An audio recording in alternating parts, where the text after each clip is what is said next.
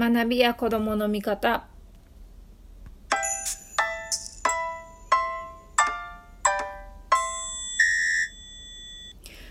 こんにちは。学びや子どもの見方の子どもの見方です。何言ってんでしょうね。子どもの見方。あちなみに私の名前3回目で名乗りますが私子どもの見方こと深松ひろ子と言います。よろしくお願いします。で、えっ、ー、と、前回まで、えっ、ー、と、なんで私が教育をやろうと思ったかとかっていうことをお話ししてたんですけど、あの、本来なら質問に答えていこうっていう番組にしたかったんですね。皆さんのなんかお困りごととか疑問とかの役に立てればな、みたいな感じですね。なので、えっ、ー、と、今日からちゃんと、えっ、ー、と、質問に、お便りの質問とかに答えていこうと思います。で、今日、えっ、ー、と、この収録のお供になるのは、自家製のカフェオレです。夫がですね、入れたコーヒーに、えっ、と、自分でミルクを足して、作ったカフェオレを飲みながらお送りします。これ自分で作るとミルクの割合が多いか少ないかとかで味がすごい変わっちゃうんですよ。で夫が入れるカフェオレのミルクとコーヒーの割合ってかなんかいつも完璧で美味しいんですけど私が入れるとどうもなんかまずい気がする。どういうこと？みたいな。何回も聞いてんですけどねなんかどの割合で入れてんの？とかって。かどういうこと？と思いながらちょっとまちょっとまずいな。今日もちょっとなんかちょっと失敗してる気がする、まあ、ちょっと失敗したかもしれない。カフェオレを飲みながら。お送りします。でえっ、ー、と今日収録でお便りにお答えするのは初めてですね。なので今日初めてのお便りはマヒーさんからでえっ、ー、と、中受はした方がいいですか？という質問ですね。中受はした方がいいですか？皆さんどう思いますか？あのね、皆さん中受をした経験があったり、それで受かって、えっ、ー、と、私立の中学校行ったとか、えっ、ー、と、落ちて、あの、区立の中学校行ったとか、いろいろあると思うんですけど、東京だったらね、中受した方、中受経験している方っていうのはとても多いと思います。で、私なんかは、えっ、ー、と、茨城出身なので、すごい田舎出身なんで、まあ特に私の時代に中受なんていうのは茨城にはほとんどなかった。けれども、今は時代が違います。田舎でも中受はだいぶ、えっ、ー、と、盛んになってきてますね。茨城なんかだと、えっ、ー、と、中高一貫校、をどんどん作ってるのであの中高一貫校受験っていうのがありますね。で中高結構人気があります。なので倍率も高いですね。厳しいもんっていう感じです。でえっ、ー、と東京だともっとポピュラーで4年生まあよく言われるのが4年生からは勉強始めた方がいいと。まあ、塾に入った方がいいってやつですね。で、えーと、中中受専門の塾には入った方がいい4年生からは入った方がいいっていうのはよく言われてる定説です。で6年生ぐらいになるとその入試期間になるとクラスの半分以上が入試でいなかったとかってねいう子がいるぐらいなんであのどれぐらいメジャーなのかがわかるかと思います。で私のこの中受はした方がいいですかという質問の私の考えとしてはですね特にしなくてもいいだろうということです。特別何かないんだったらしなくてもいいだろうと思っています。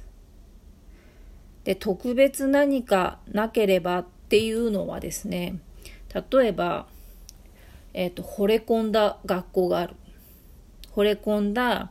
中高一貫校だとか、えーとまあ、どっかの付属だとかがあるっていう場合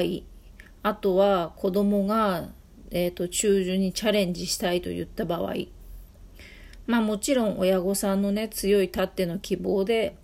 あのぜひとも中受をさせたいってことがあるんだったらば話は別ですけどもあの中受をするして入っていく中学校の特色でいうと6年間でカリキュラムを組まれるのであのゆとりがありながらもあの奥までこう奥深くまで学べる勉強ができたりとか。で勉強の仕方もあのレポートをしっかり書いたりとかあの調べる時間もしっかり取りますしレポートを書く時間も取りますしでまあなんだろうなその途中その学習する途中のツールとして ICT っていうのを十分に使ってたりまあ私立が多いのでねあの資金面っていうメリットはあると思います。設備面っていうメリットがあると思います。なのであのまあタブレットなりあのもちろんプレゼンテーションは、まあ、パワポでやりますとかですね。あと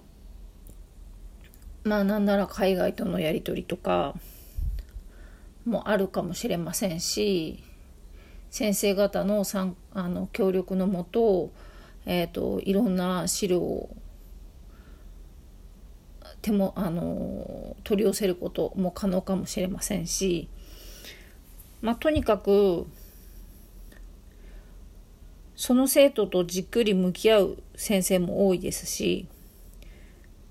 あの公立のように1年ごとに先生が変わるところもありますけど変わらないところも結構あって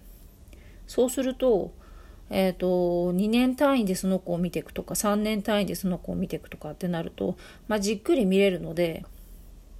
何か問題が起きた時もその子との信頼関係ができていやすいっていう問題があの問題じゃない利点がありますね。でカリキュラムも工夫されてますし、えーと、設備面でも先進的でしょうし勉強する内容なんかもかなり専門的なものまですあの深掘りできる深掘りできる学習ができるっていうんですかねでそういう利点があります。魅力がありますね。で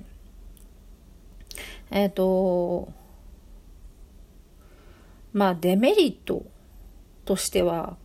まあこれはよく言われるんですけどあの高校もなまあなんなら大学までですねある程度内部進学なのでえっ、ー、ともちろん成績が悪ければ内部進学から漏れるわけですけどまあよっぽど悪くないと漏れないわけで内部進学があるので、えーと、受験でキリキリ言わなくて済むこれ利点のようですけど、えーと、実際問題高校で外部から入ってきた子と比べられたりとか大学で外部から入ってきた子と比べると学力が実は低くなってるなんてことがあったりします。なので要するに、えーと、内部進学をするがゆえの気の緩みみたいなものは出てくる子もいます。でそれがデメ大きなデメリットの一つかなと思いますね。あとは内部の子は内部だけで固まりやすいのでちょっと友人関係があの高校に入ったら外部の子がちょっと入ってきますけどその子と積極的にいかない限り人間関係がえっ、ー、とまあ中学校高校の間あまり変わらなかったりとかね。でなんなら大学行ってもあんまり変わらなかったりとか。っていう、えーとデメリットはあります。で公立に行った場合なんですけどメリットとしてはその受験がちゃんとあるってことですね。受験がちゃんとあるのでその受験があるたんびごとに学力をしっかり固められるってことがあります。